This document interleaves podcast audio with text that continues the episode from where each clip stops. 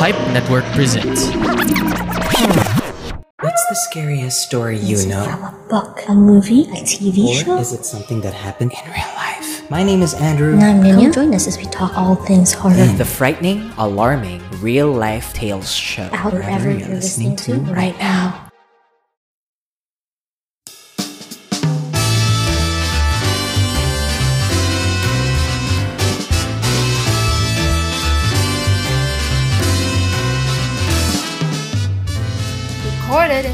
Live studio audience. Ladies and gentlemen, this is the Carl Aquino Experience Requiem.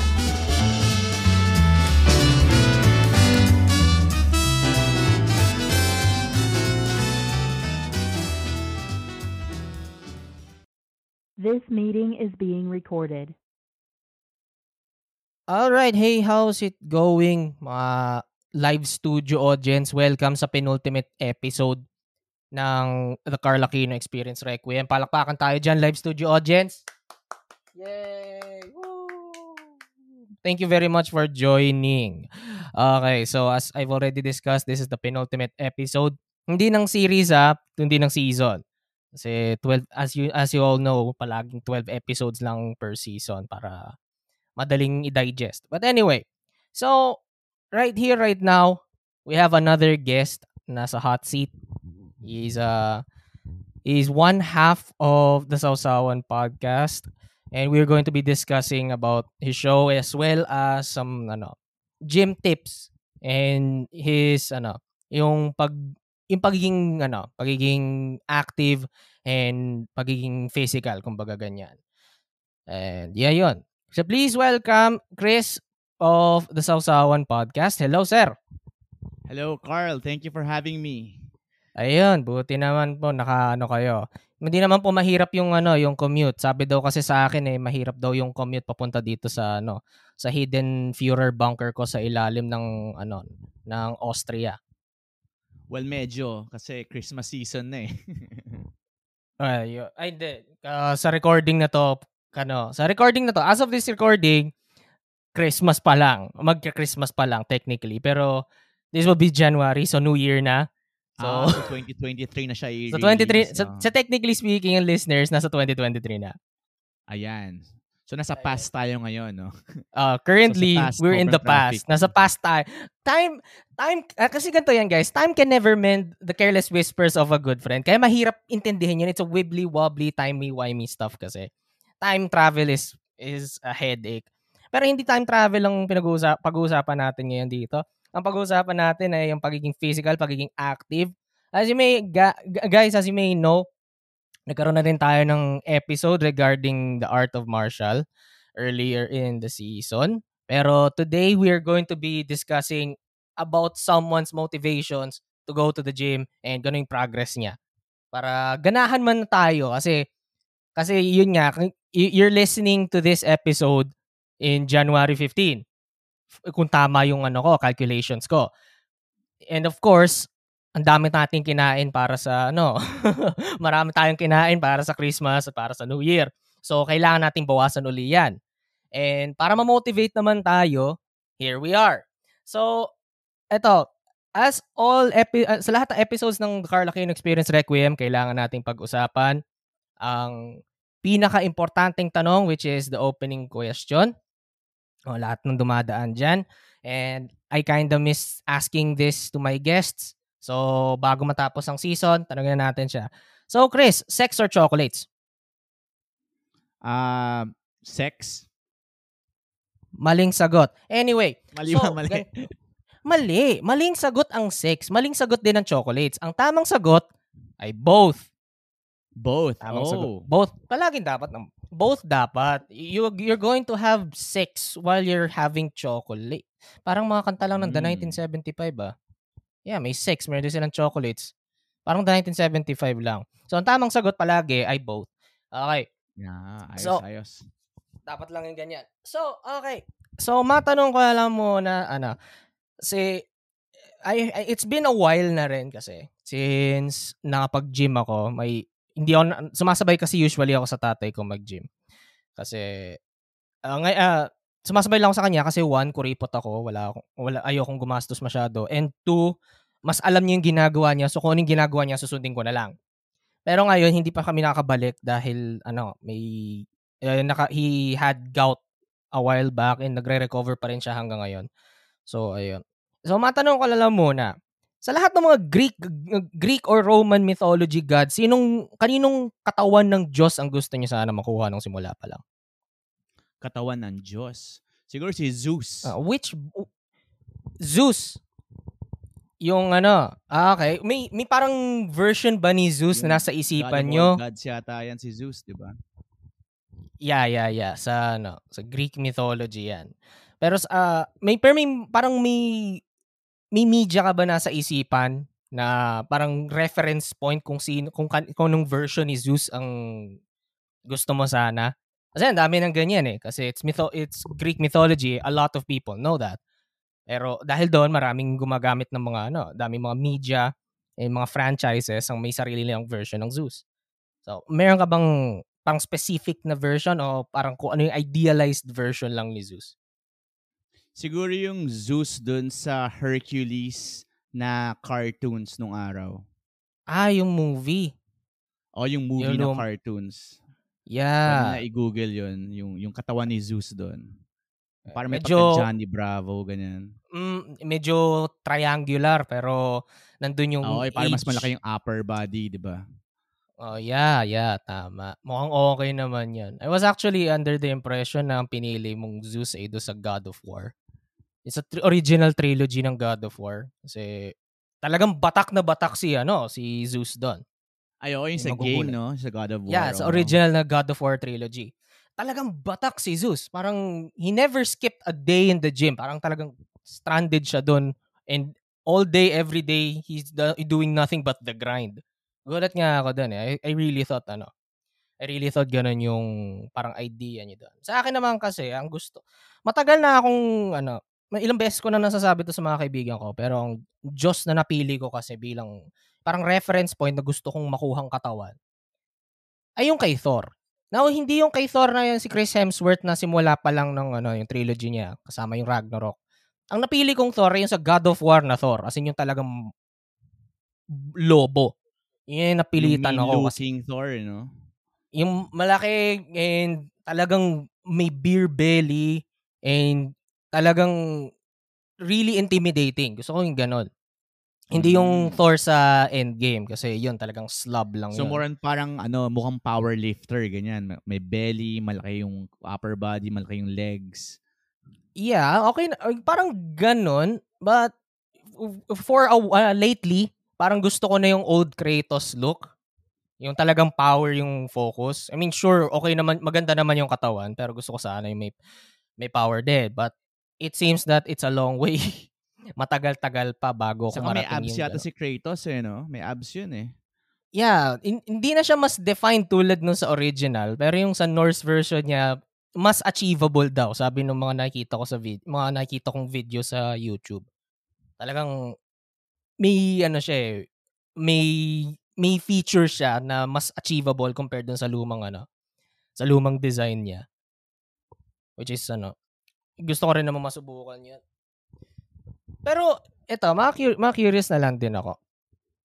So, when what motivated you to try out going to the ano, try out going to the gym? In the first, yung sa simulang simula pa lang day one niya.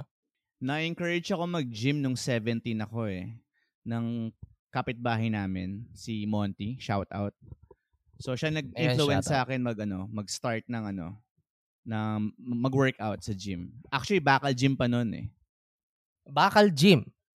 Alright, di ako familiar dito. Ano ir? Ano Yung bakal gym para siya yung ano eh, yung mga low-end na gym, yung talagang kinakalawang yung equipment. Ah, okay, okay. Tapos mura lang yung ganyan. ano, yung yung session nasa 30 pesos lang per session. Yun yung term na ginagamit pag medyo low end yung gym. Tapos pag medyo prestigious na yung gym mo, yung Anytime Fitness, Fitness First, Ayan, yung mga talagang may branded mga na. membership na sila ganyan. Ayun. So nasubukan niyo muna doon and of course na in- of course lahat naman tayo pag nagsisimula sa mga mga endeavors na hindi natin kom- hindi tayo sanay, medyo ma-intimidate tayo. But for you, how was the first day in going to the gym ba? Nung first time ko, okay naman siya kasi may kasama ako eh. Mahalaga yung meron kang gym buddy eh. Kasi magpumunta ka mag-isa. Ayun, kasi pag mag-isa ka lang, mahihiya ka. Tapos Mhm. may intimidate ka sa crowd, sa gym. Pero kung may gym buddy ka, siya yung mag-guide sa'yo eh. Para makita yung exercise. So nandun yung parang ano, eh, nandun yung ah, may may kasama ka, may camaraderie. And you find yung makukuha mo kaagad yung kung paano gagawin. Is what you're saying. Parang ano, kung kumbaga parang just like in in any endeavor, uh, may, may mag-guide sa'yo. Hindi Mhm. ka parang nalilito kung ano yung first na gagawin mo sa isang ano, kung sa school, ganyan. Ayun. I mean, mukhang important, importante na naman yun. I, I Mm. can agree, I can agree. Eh, yung sa yung sa akin kasi nung nagsimula ako, parang walang-wala talaga. Hindi ko alam kung ano ginagawa ko. And ano naman ako, introverted pa ako. So hindi hindi ako makalapit kung kanino kung kailangan. Pero over time, dati nung nung medyo mabata-bata pa, over time I I kind of grew ano no, nasanay na lang din ako. Ganon din naman, 'di ba? Palagi. And masasanay ka Mm. until kaya mo na rin mag-isa ka. And then internally isipin mo na lang na, oy, wala rin namang pakialam yung ibang mga tao dito. Might as well do my own thing. At least at least I'm doing this for myself, parang ganun. Tama, tama. Ayan. So so Saka noon, nung nag-start ako mga ano Mhm. yan eh, uh, early 2000s. So, Mhm. hindi pa siya, yung, yung information about working out, hindi pa siya available on YouTube kasi hindi pa siya masyadong ano eh. Hindi kagaya ngayon. Halos lahat ng information nasa YouTube, nasa TikTok. mhm. So noon, para mga flex magazines pa lang yung mga binabasa-basa namin eh. Para matuto ng workout. Eh, pero, pero compared naman dun sa pagkuha ng information dati, was it ano uh, was it harder? Of course, it's hard harder in a certain degree, pero saan ka mas nasanay? Yung ha- hands-on na approach o yung may magtuturo pa sa'yo para makita yung kung paano gagawin yung sets or whatnot? Yung eksena kasi noon, nung nag-start ako mag-gym, ano eh, Mhm. pag parang yung mga tao sa gym willing silang turuan ka eh. Pero hindi naman necessarily correct yung turo. So, syempre kung beginner ka, kung anong ituro sa'yo, g- gagawin mo. So parang feeling mo, yun yung tama. Ta- Tapos as time goes by, tapos nakakakuha ka ng mga research on o- of your own, nakikita mo, oy, mali pala yung ginagawa, yung, yung, yung pinagawa sa akin noon. So parang mag evolve ka ngayon sa workout mo. Mhm. Okay. I mean, yun, importante na importante rin nga yung ano, yung matututo matututo ka uh, along the way. Kaya eh, how long were you uh, how long did it uh, before you uh, how long were uh, how long it was it before you were able to ano, yung parang masanay ka na talaga sa mga kailangan gawin sa ano sa gym Siguro mismo. mga ano, masabi ko magkakaroon ka ng flow dun sa gym, ano, scene or magiging gym rat ka pag na achieve mo yung one year na consistent ka na, na nag-workout. Siguro mga twice a week, thrice a week for one year. So consist so consistency pa rin is uh, consistency is the key pa rin. Oo. Where were Kasi you ano dun sa ka, may sira yung momentum mo eh. Yeah, yeah, yeah, yeah. I mean, dun sa first year na consistency nyo, how, ano, mas madalas ba iniisip mo na kailangan kong pumunta doon kasi kailangan, kasi kailangan kong gawin yon o parang mas madali ka matukso na wag ka nang tumuloy, wag ka nang umano? How, Nung- how was the struggle in dati- the first year? nung dati ano m- mahirap talaga ma-motivate pumunta. Kaya nga nung nag-start ako, ang laking tulong na may gym buddy ako eh. Yung si Monty, yung nag-encourage sa akin mag mag-gym. So siya pag Mhm. tinatamad ako, kinakatok niya ako sa bahay, talagang ginigising talaga niya ako para samahan siya mag-gym. Ayun, ayos. Para, para palaging magkasama kayo and then tuloy-tuloy na yung ano yung progress. Oo. So- So, yun yung advantage na may gym buddy ka eh. Pero depende sa gym buddy kasi pag may gym buddy ka na tamad, so Ay, kahit tatama rin din. O y- yung ikaw yung eager tapos siya hindi siya eager mag-gym ng nung day na yon. Hindi hindi hindi mangyayari yung gym workout. Kailangan mutual understanding to. Oo. If Kailangan I- if I'm here, you're mas here. motivated sa'yo. Ayun. Mukhang kailangan ko na rin yun. Kailangan ko na rin. kailangan ko na rin makakuha ng ganyan kasi walang-wala na talaga ako. Pero, Pero yun yung eto. early days ko sa gym ah. Nung Mhm. nag ka- kasi ano ako eh, parang on and off ako nag-gym eh. Kasi nung nag-start ako mag-work, nung 20 ako, nahinto talaga ako totally sa gym. Kasi nag-focus ako sa day job ko eh. Ah yes, yes, yes. Nung nag, Yan, hindi, nag ano ko noon, nag-med rep. So na-assign ako sa ibang lugar. So, nahinto yung pag-gym ko. Ayun, may, tapos, uh, yung, nung, yung first day mo ng balik, was it harder compared nung first time mo talaga? O, Ah, Oh, oo. was it the super, same? Super. Super bakit? hard. Ano, ano yung, paano yung, nag, ano yung, paano yung naging experience yung, mo yung naman? aches. Kasi pag Yung first time ka mag-gym, yung ano, yung lactic acid, yung yung aches ng mga joints, Mhm. tas yung muscles. So parang ano eh, parang yung, yung kung kung ano yung sakit ng first day mo, first day ko dati, nung huminto ako, tas bumalik ako ulit, ganun yung feeling eh.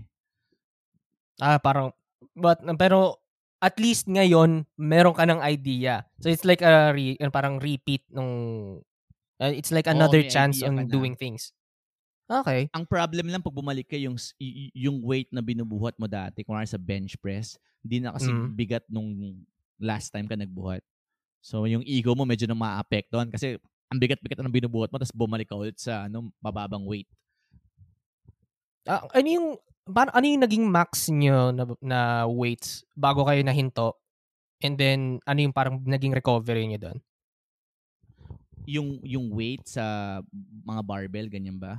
Yeah, yeah, yeah. Ano yung parang huling number nyo bago kayo, nung nawa, bago kayo nawala and then bumalik kayo?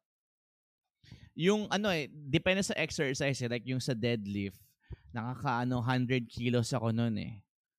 Yun yung Nice. parang nakaka 5 reps ako doon sa 100 kilos eh, sa deadlift. Tapos nung bumalik ako, hindi ko na kayang buhatin yung 100 kilos. Bumaba siya ng 70 kilos. Pero sobrang struggle. And then, later on, bumalik na lang din yan. Bumalik din yung strength. Hindi siya Yung kaagad consistent naka- hindi siya kaagad-agad babalik eh. So kailangan maging consistent ka ulit. And then, tuloy-tuloy na. And then, Oo. meron ka na uling ano. Even yung katawan mo eh, magkakaroon ka ng ano eh, ng ano, parang liliit ka. Ayun, kasi naging parang lax yung ka eh. katawan mo. Oo. Nag-lax ka kasi. Kaya, mawawala Mm, yung mawawala yung progress. muscles, Ayun. yung pump. Yan, na makaka, ano yun. It, it- nakaka, nakaka-discourage, pero I, I guess people should use it as a, ano, parang more of a motivation to get, uh, to take back what you've lost. Parang ganun. Mm-mm. Yan, nakaka, nakakapanghinaya nga na may progress ka na and then nawala bigla. Pero eto, Saka before, nung, nung, nung bata-bata pa ako, ang goal ko kasi yung ano eh, yung, yung parang dream body, like yung sinasabi natin kaninang, yung parang ano yung, yung, yung dream body god. yung gusto mo ma-achieve, kung mala Greek god ba. So, y- yun yung first goal ko eh, maging parang si Ronnie Coleman, yung mga Mr. Olympia. Pero Mhm. nung tumatanda ako, kasi 38 na ako ngayon eh, yung, yung motivation ko kung ba't ako pumunta sa gym, yung ano eh, yung mobility. Kasi minsan, Mhm. yung mga age group ko, nowadays, ang hirap mag-bend, ang hirap, ang hirap pag, yung basic lifting lang sa bahay, magbuhat ng ano, Yeah. upuan. may mararamdaman na kahit na dati ang liksi-liksi, mga ganon. O mas hindi ka na flexible pag nag age ka eh. Pero kung nag-workout ka, nag-resistance training ka, hindi ka agad ma... Parang ano eh, parang sa kotse, pag ginagamit mo siya lagi, hindi siya maisira agad. Mm, kasi well-maintained pa siya. And talagang pag ginagamit well-maintained, palagi. tas lagi mo pinapaandar. Kasi yung nakatambak lang sa bahay yung kotse mo. Kasi minsan dinadaga yun pag nakatambak yung kotse sa bahay. Yeah. Yeah.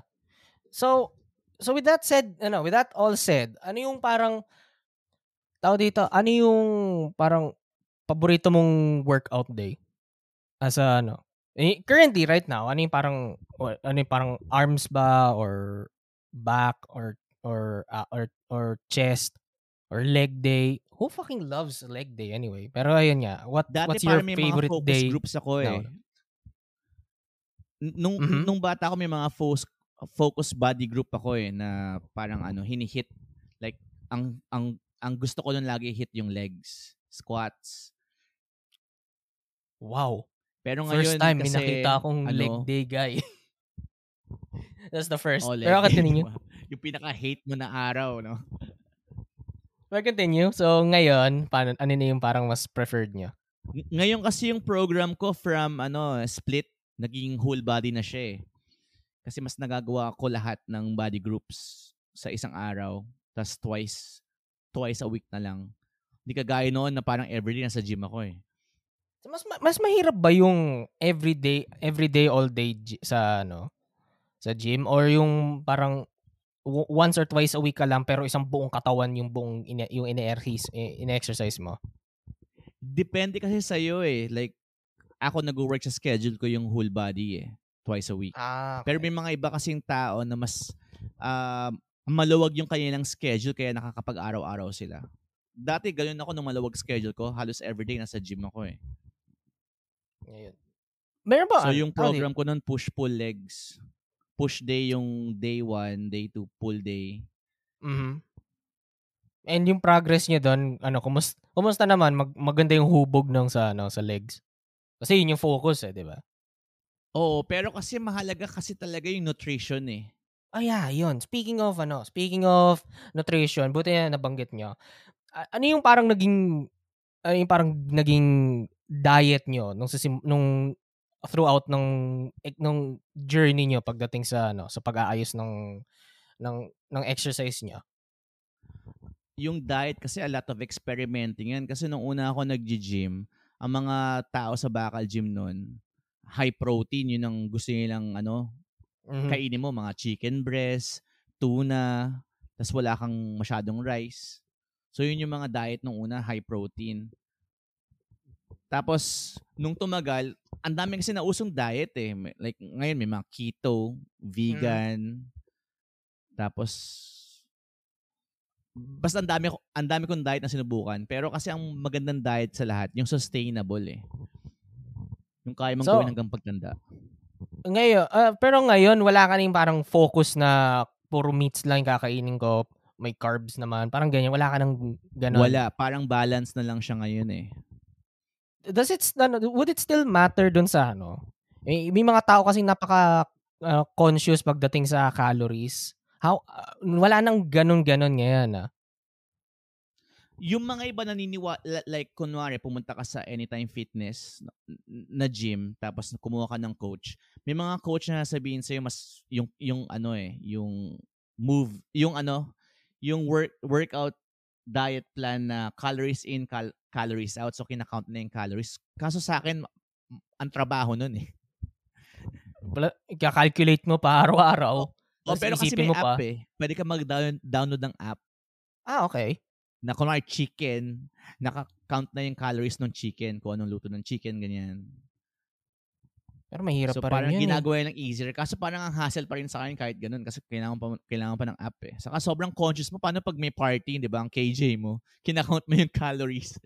Eh, sorry, br- sorry bro, this beer is, ano, this beer has too high of a calorie for me. Oo, I'll just drink 2,000 water. calories na kasi ako, bro. Pass mo na ako ngayon. di ba, ang, Hindi ko may- pangit, di ba? Parang Hindi wala ko talaga- pakisama, no? hindi ko talaga ma, ma hindi ko ma-imagine talaga yung ano eh, yung yung pagiging calorie conscious. I mean, sure it has its benefits. Pero hindi ko ma ano eh, how are you how are you living? This is not living. I mean, sure it's discipline, pero still it to each their own. Oo, guess, saka hindi parang ganun. sustainable. Even yung mga bro, yung mga mga tao sa gym na naka six-pack abs, hindi naman nila Mhm. na may maintain yung six-pack abs na yan eh. Kasi may, may time na na naka-on season sila, kaya naka six-pack sila, pero hindi nila kayang i-maintain yung 5% body fat or 10% body fat kasi delikado sa health yun eh.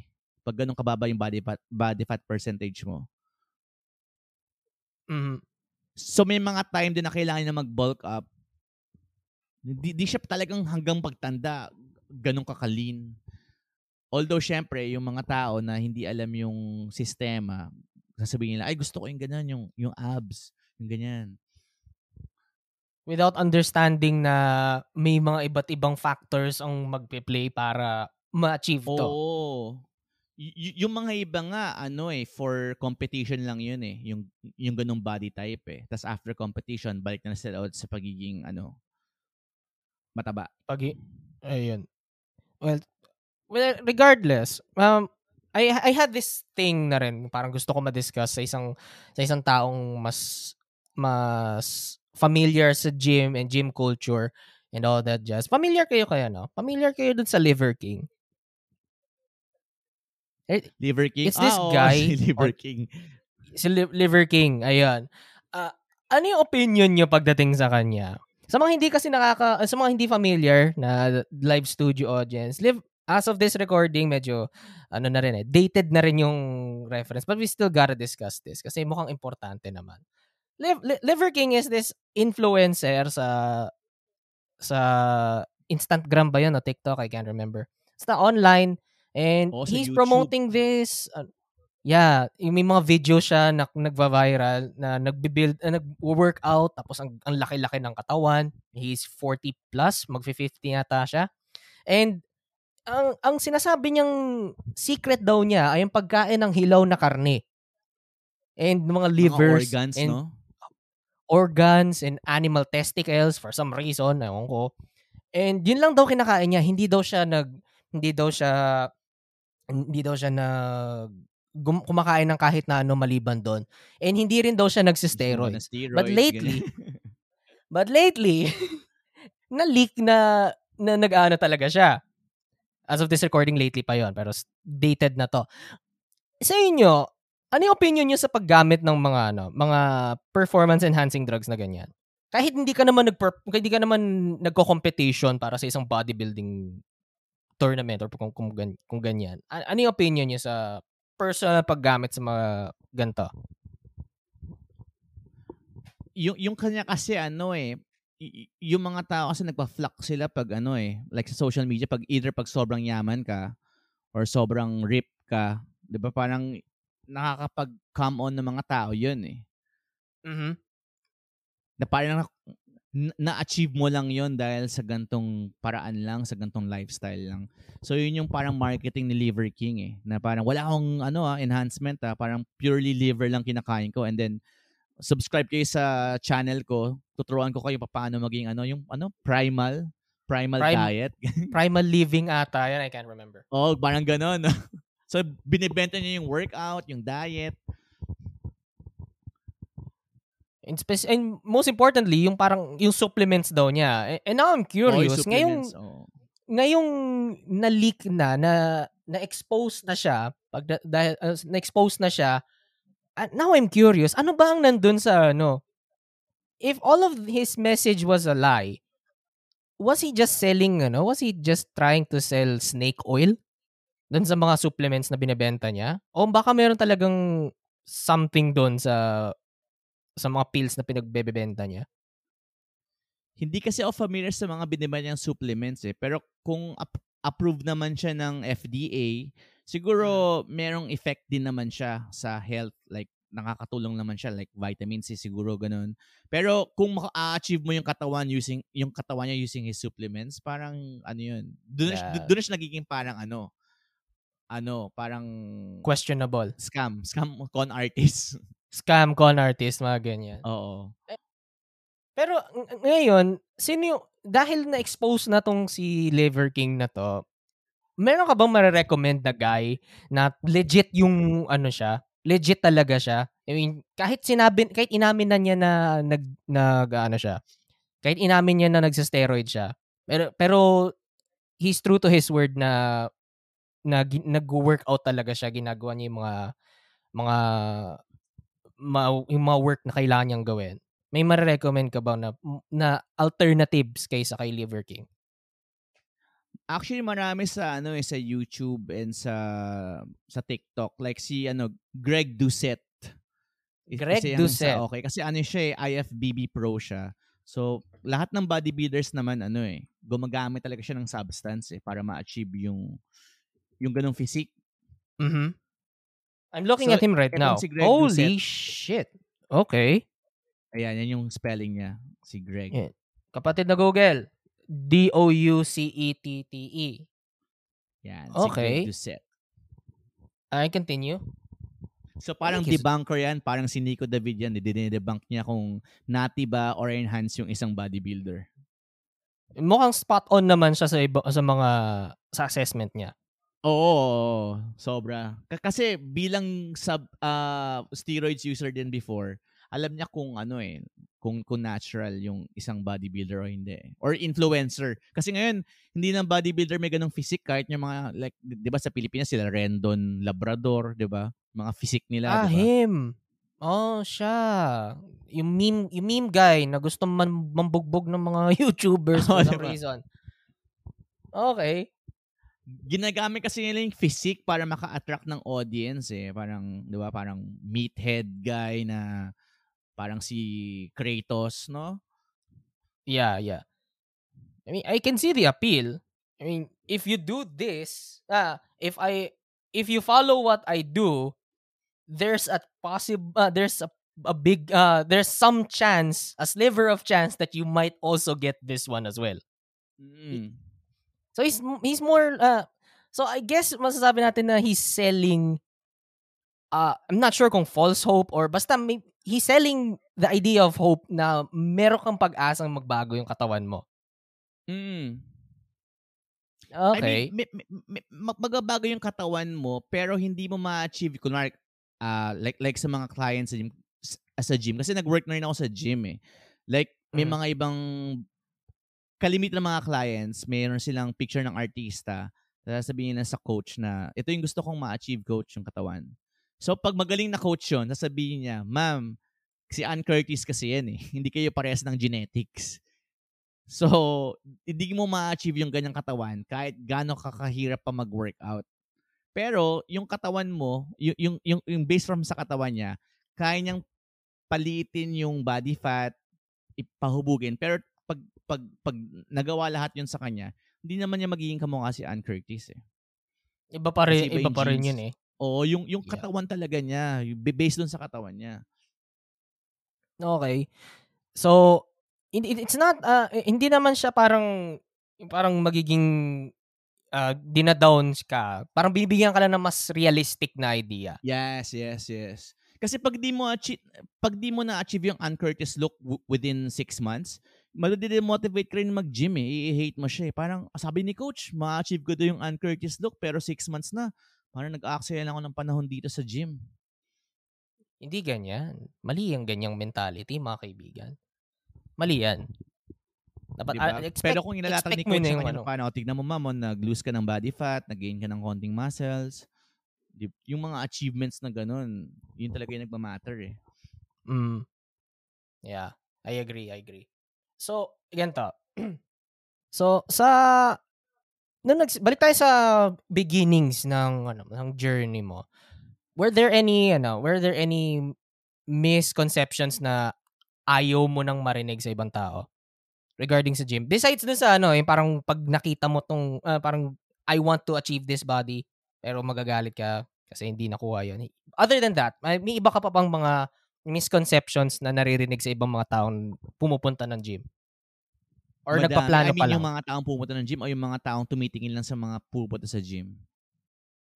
Eh, let's i-generalize na lang natin if if, if that's kung, may, kung medyo vague, kung medyo marami pala yung ano. I- I-generalize natin. What- What's ano yung parang one of the biggest misconceptions besides yung yung, yung nasabi niyo kanina? Yung mga misconceptions siguro na, na mas ano, mas madami, yung mga tao sa gym, ano sila, mga tawag doon, um, sobra silang self-absorbed, ganun, narcissist, vain, ganyan. Okay. Kasi parang, oy, lagi ka na sa gym, parang ang ganda-ganda ng katawan mo, parang tama na, parang ganun yung sinasabi ng mga ibang hindi nag-gym, di ba? Mm. Parang, an- ano pa ba gusto mong goal? Pero hindi nila alam yung mga tao sa gym, usually mga broken yung mga yan eh. Mga damage sila eh. Well, hindi naman lahat. Pero may mga iba na ganun eh, kaya sila nag-gym eh. Pero sa inyo naman, wala namang naging kaso na na nasaktan yung puso, yung nawasak ang puso niyo dahil sa isang hindi, na, hindi wala pa namang ganoon. Gusto niya lang gumanda yung katawan niya. Actually, maraming ganun eh. Ako, a- ako nung, nag, nung bumalik, nung nagbalik loob ako sa gym, coming Mhm. ako from a breakup eh. A bad breakup Ooh. eh. So doon ako naging ano, consistent na. Hindi na, yung, yung dati yung may gym body ako, tapos nahinto ako, tapos nagko-work ako, di ba? So nung Mhm. bumalik ako four years ago, talagang naging consistent ako, nag-research ako, ganyan. Basa-basa ako ng mga nutrition facts, ganyan. Inaral ko talaga yung ano, yung yung nutrition saka yung workout. Kasi naging focus ako, gusto ko mawala yung isip ko doon sa breakup eh. And right now, in your current form physique, is there sim- is there something na parang gusto niya pang mabago or meron kayong goal or gusto niya lang i-maintain to as long as possible? Siyempre, ano eh, parang lahat naman tayo gusto natin yung goal, yung ano eh, yung parang six-pack abs, ganun. So, meron din akong ano, parang goal na ganun. Pero kasi ano eh, tinitake ko lang siya slow. mm Kasi dati naging lean ako, tapos parang sabi ng coach, oh masyado kang papayat na, kailangan magpataba ka. So nagpataba ako, ang hirap na niyang pumayat ulit para ma-achieve yung ano, yung yung yung yung abs. So ngayon parang Mm. tinitake ko lang ano eh, slowly yung process. Hindi ko siya binibigla. So, i- i- no matter how long na no nang no matter how long it takes, it's still progress naman. Oo, Yun yung dapat ano isipin eh, nung din. nag-start nag-start ako at parang sasabi ko hanggang mamatay na ako nito. parang gagawin ko siyang hanggang mamatay hanggang maging 90 na ako ganyan or 80. Mhm. Okay, sige. So, parang tao dito. Mer ah, meron pa ba kayong ano? Before we go to uh go to podcasting or in your focus on the show sa Sausawan podcast. Meron ka pa bang mga tao dito? Is there something na kung uulitin mo ulit from back to basics ka from zero uh, start from scratch ka ulit. Is there something that you could have done differently? Or consistent ka pa rin kung ano yung nangyari dati, ganun pa rin ngayon? Ako kung ano yung nangyari sa akin, ano eh, okay eh, parang everything happens for a reason or everything happened for a reason eh. So kung ano man yung nangyari dati, hindi ko siya babaguhin eh. Kasi hindi ako, ma- hindi ako mapupunta ngayon kung di nangyari yun. Hindi ako mapupunta kung nasaan ako ngayon kung di nangyari yun eh. Yung hurt, Ayun. Okay. Sige, mga magandang sentiment nga yan. And yeah, I I think I I could get I could agree. I could agree. Yeah. Sige. So, ngayon in this portion na na ano, let's let's go to your ano naman. Let's go to your podcasting endeavors naman. Let, let's talk about yung yung origins ng Sausawan podcast. What what was the ano? What was the parang uh, what was the beginning? Ano yung parang idea? Ano, ano yung, what, what sparked the idea of making this kind of show?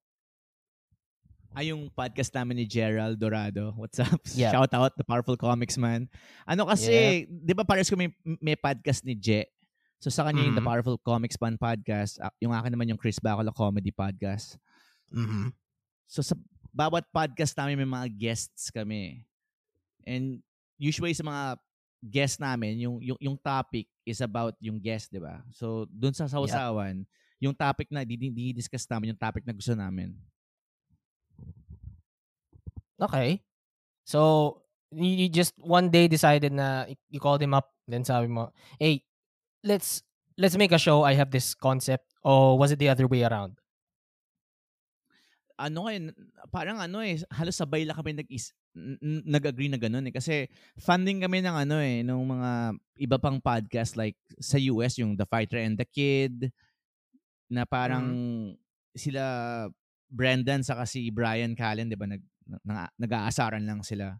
Tapos binabash lang nila yung mga social media influencers. So sabi namin, uy, parang okay yung ganung concept oh. Yung parang let's let's make our own spin to this well-established na- concept. Tama.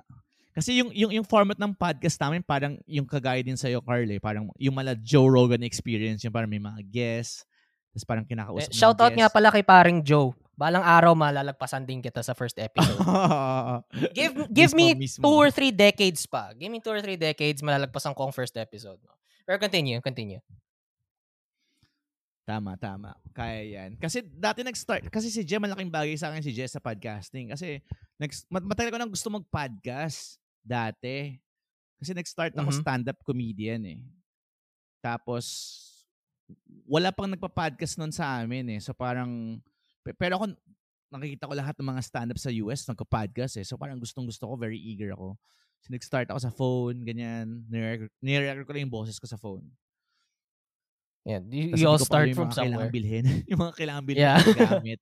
yung mic. I remembered I remember the days. Ganyan din di sa ba? akin. Di ba? Gan- Palaging ganyan eh. You always start with something that you what you with what you have and most of the time we don't have standardized phone uh, microphones. Meron lang tayong cellphone na doon tayo magre-record and then upload na lang. Mismo. So So, ngayon nakuha niyo yung influence niyo doon. How when was this yan, when was your original podcast ba? When when did it start? And ano yung parang naging flow ng ano na doon? Ano yung naging concept dun sa Nag-start personal siya show? nung niyo? pandemic eh. Nung, nung actually, nung, nung pandemic, 2021, Mhm. bumili ako ng V8 noon eh. V8 sound card, tas BM800 na mic. Yun yung Classic. una kong gamit. Classic. Classic, di ba? Classic. Condenser mic na sagap na sagap mo yung ingay sa barangay. yung kahol ng aso. Mga ganyan. Oo, mismo yun. Tapos, ah, nung, nung una, ako lang mag-isa, kinikwento ko lang yung araw ko. Parang diary lang. Mhm. And then later on, it it grew into something else. Oo, nag, I, I, ano, I started inviting my friends here, tapos nag, nag-inom kami. Parang gi- ginaya ko yung concept ni Joe pag ini-invite niya yung mga tropa niyang comedians eh. Yung nagiinom. So yun, y- doon nag siya nag-start. Tapos nag, after nun, nag-evolve na ako to inviting yung mga legit na mga personalities, mga like, like si Paula Valbuena, ano siya sa alua.com eh. Nag-google Ah, siya yeah. doon. Yeah, familiar ako, familiar ako. Familiar ako. Sobrang familiar. Sobrang familiar. Pero ayun. I, and I actually tried getting some fa- famous people over. Sinubukan kong kunin si ano, actually sinubukan kong kunin si Jico. Yung sa ano, yung konyo, yung gumagawa ng konyo video sa Facebook. Oo, nakikita ko yun. I tried getting them. Sabi daw ng management niya, parang hindi pa daw sila open to collab. Yung parang nililimit daw nila yung podcast appearances. So parang sabi ko, sayang. Ma- Masyado pa akong maliit para sa kanila. Pero Kasi may, solo lang naman ako eh. meron na siyang podcast na ginawa Pambira. Ayaw talaga. dati, parang, yung si Jico. parang maliit lang talaga yung ano ko. Masyadong maliit pa ang reach ko. Di bale, konti na lang. Hahabulin ko kayo. Konting-konti na lang. Hintayin nyo ako. Akong magiging Hindi, Joe Rogan. ganun talaga Pilipinas. kahit ako. Ang, ang daming turndowns, rejections, di ba? Parang, tapos may Ayan. mga TF Kailangan pa kami masanay sa na. offer, sobrang laki ng TF, di ko kaya. Diyos mio. Sino yung parang rema- yung pinaka-remarkable na naging guest niya sa ano? Both sa sausawan and sa personal na ano, sa podcast mo. Sa sausawan kasi, uh, dalawa lang kami ni Jay. Ay, yung ano, yeah. Tas- Yung, yung, yung sa inyo pala, yung sa personal mo, ah, sino yung gano'n na lang? I, f- ano, i- i- nahalo, Sa- na-mix up ko yung memories ko. Na- Na-mix up ko memories ko. yung podcast ko kasi para siyang mixture of ano eh, ah, may pagka dog broke siya kasi mostly ng mga kaibigan ko, mga rappers. So may mga Oh, rappers nice. akong guest diyan. So isa sa mga rapper na guest ko si ano si Big Chop ng Caloocal. So yun, ang, ang daming views kasi dati siyang gangster eh. So kwento niya yung buhay niya nung gang war nung sa bagong baryo Caloocan. Yun, kwento Mhm. niya yun. So, yun, isa yun sa mga parang okay na episode. Kasi actually, munti ka na akong maiyak. Kinikwento niya yung, yung the way niya i-save yung tropa niyang nabaril. Sinugo niya sa Oh, ospital. man. kasi pinagbabaril daw sila ng polis. Tapos, uh, na, w- ano, for the record lang, did, did, the, did the friend, ano, did the friend recover? Hindi, namatay siya. Ah, sayang. namatay siya. So, yun. Okay yung episode with with ano, with uh, Big Chop ng Kalookals. Kasi parang never ko in-expect na ganun ka ano eh, ka ka-intense yung kwento niya. Ang akala ko lang mag-usap namin mga rap lang eh. Pero napunta na sa ano, mga ganyan discussions. May masakit Oo, nga yung napunta mga bigla ganyan. eh. Ipa- yun yung magandang mga discussions eh, yung talagang over, yung nag-free-flowing lang siya. Any, almost anything goes. Until uh, may makuha kang nugget of wisdom and information mula sa kanila. So, in that episode, in that episode, besides dun sa, na-touch ka dun sa rags to riches story niya, uh, ano yung parang tumatak sa isipan mo pa na parang may nasabi siyang yung parang quote na hanggang ngayon nasa tumatatak pa rin sa isipan niya? Ah, yung ano, yung marami siyang sinabi pero yung nag-stick sa akin yung ano eh, yung ah,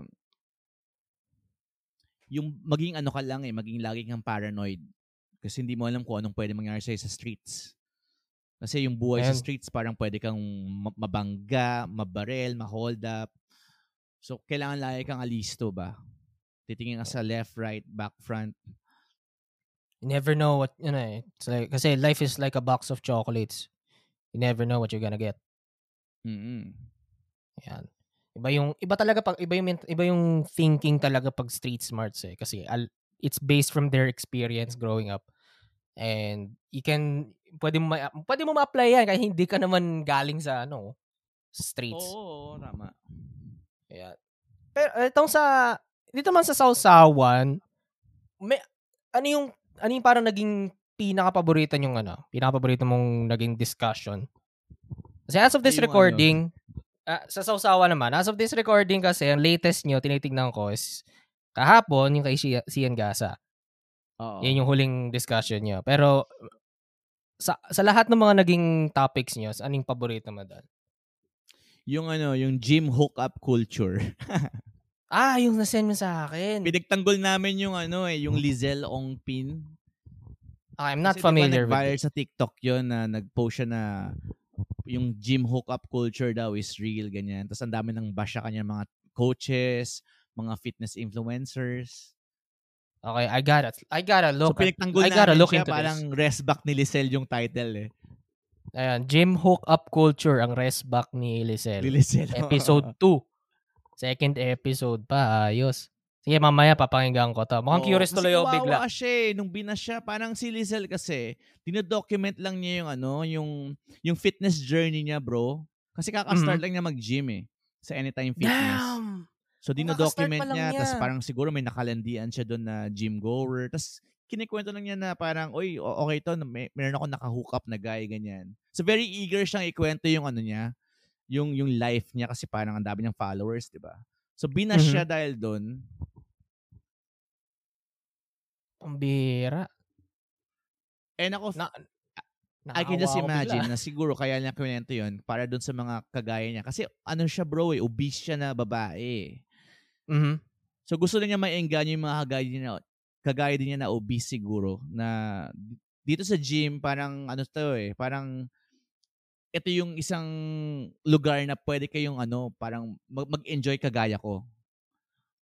Bira. Kasi tinan mo ako, nak- nakapag-hook up ako ng guy. Parang ganun. Kasi dati siguro hindi eh. Nahihirapan siguro siya dati. Ang bira kung ganyan, ano, parang, kung ganyan yung maging encounter ng mga tao na responses sa kanya, parang, ewan ko na lang, I, I'm not, I, I'm not familiar with this, con, with this, with this person just yet. Mamaya pagkatapos ito, I may look into this. Pero malaman ko na, na binabash siya dahil sa ganito. She's just expressing her opinion. I- yes, yes. She's just expressing her opinion. Bakit kailangan mga gantong re- trato sa kanya? It's not, it's not right. It's not right. Yung mga iba Ang- kasi bro, feeling nila madi-discourage daw yung mga gym goers pag ano, pag nalaman yon Eh, ang amin ni Jay, yung point namin, eh meron ka naman ng option na ano eh, ah, umalis eh. Kahit, sa kahit saan industry may hook-up culture eh. And hindi Mhm. siya hook-up culture sa gym kasi kung culture siya, di sana talamak na siya, di ba? Parang open secret lang ba siya? Kung ganun. Oo, kasi kahit saang lugar eh, kahit sa call center ka, meron kang TL na nilalandi mo yung member ng team, di ba? Mhm. team leader na nilalandi nilalandi yung member ng team. So parang, bakit yun, di ba? Hindi issue yun. Ewan, Um, I'm not, I'm not, I don't know kung anong nasa isipan ng mga to.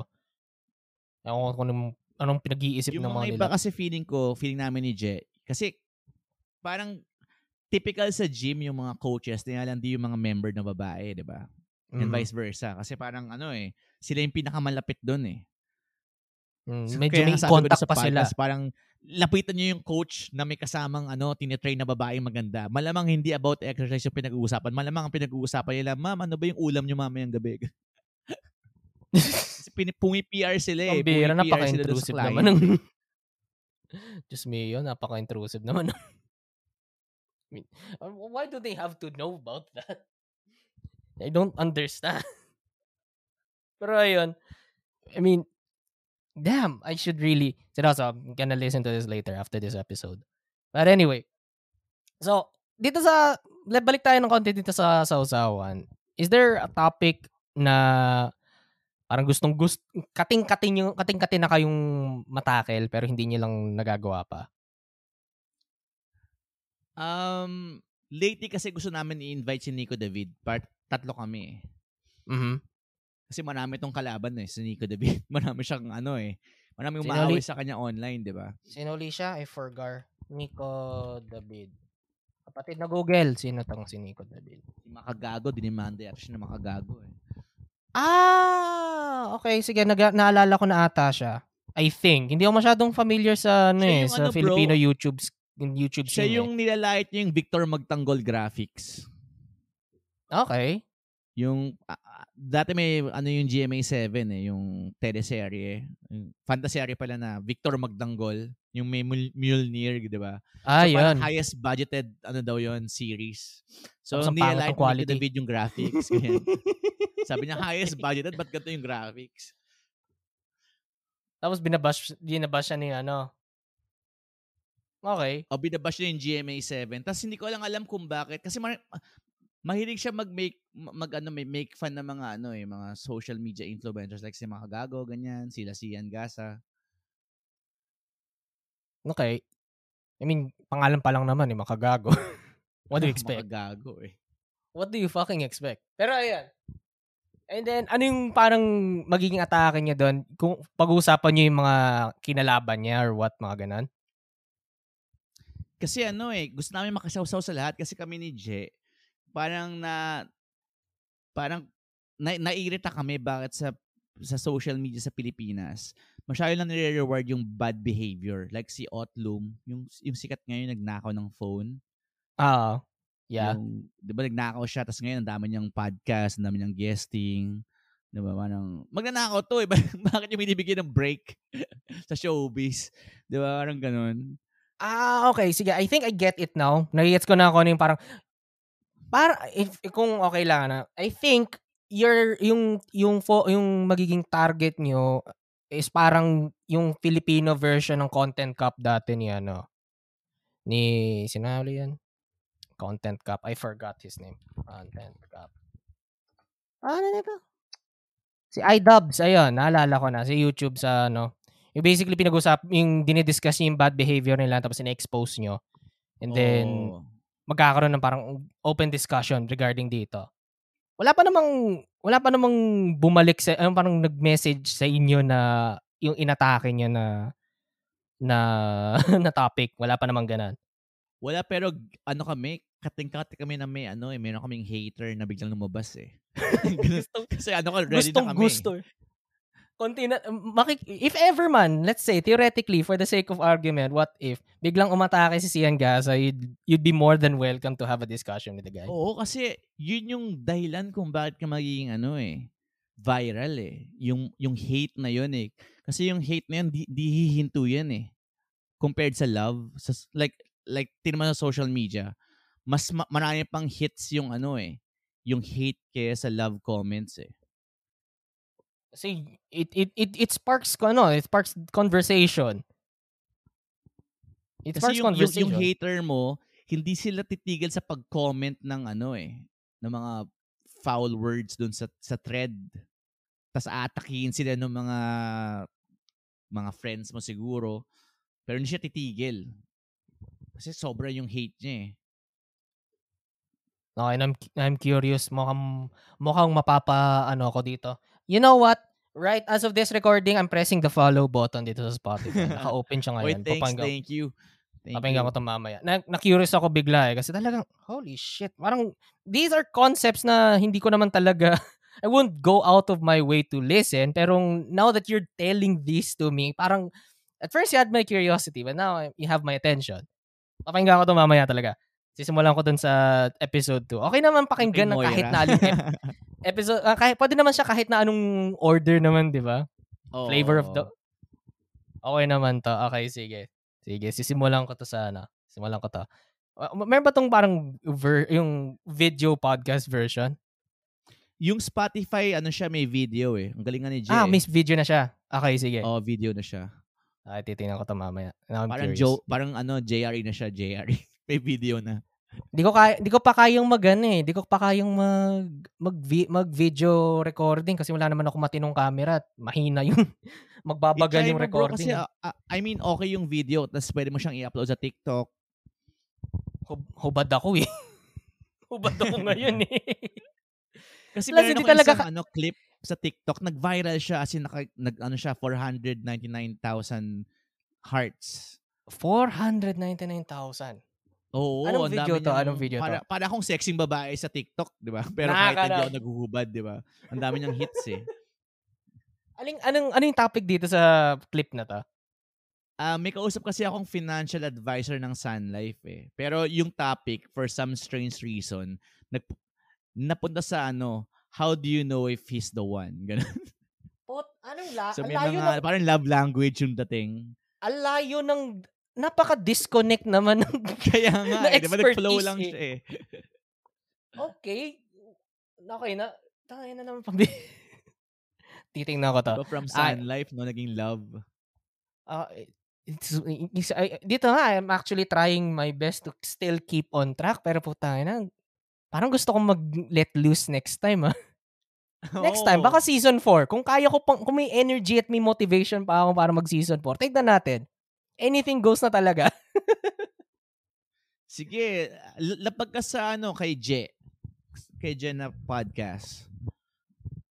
Nakikita ko yun minsan, medyo parang masyad, masyadong mataas pa yung echelon. Actually, pakinanda ko nga, masyadong mataas pa yung echelon niya para mapansin ko, mapansin ako eh.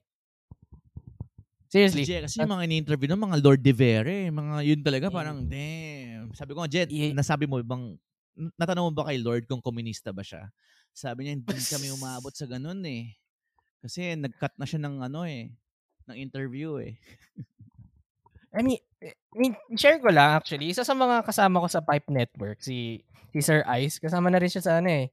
Yung mga na-interview nun, mga politiko na din. Nagkaroon na rin siya ng episode kay Lord de Vera. Parang, Mm. how were you? Ano eh, sa bagay, may mga connections din kasi siya. But still, ay na, parang, wala kasi akong ganun eh. Hindi ako makahabol eh. I'm trying my best to reach out.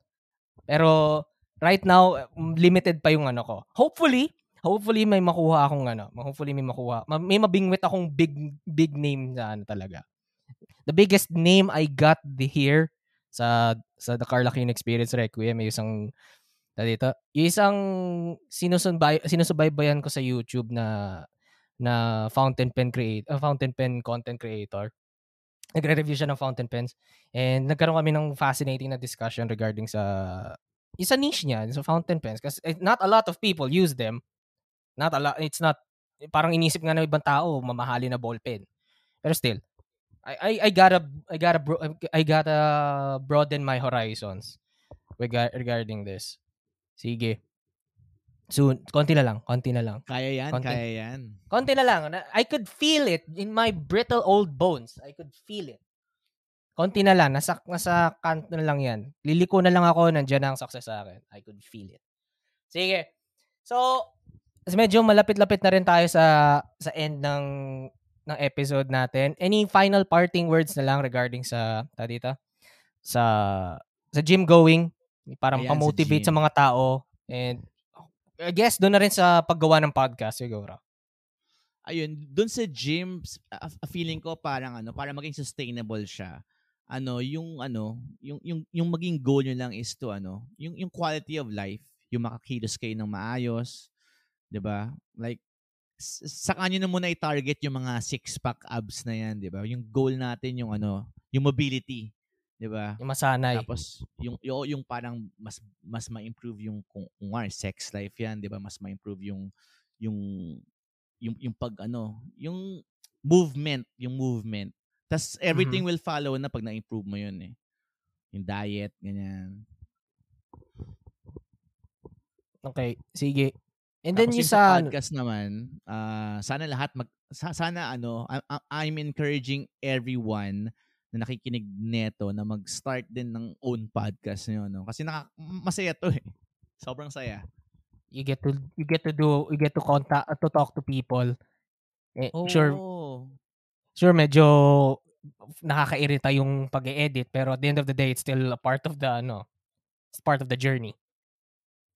Part of the Ito journey. yung wala na ngayon bro, yung long form conversation, 'di ba? Lahat tayo naka-edited videos, yung mga vloggers, 'di ba? Naka-edit.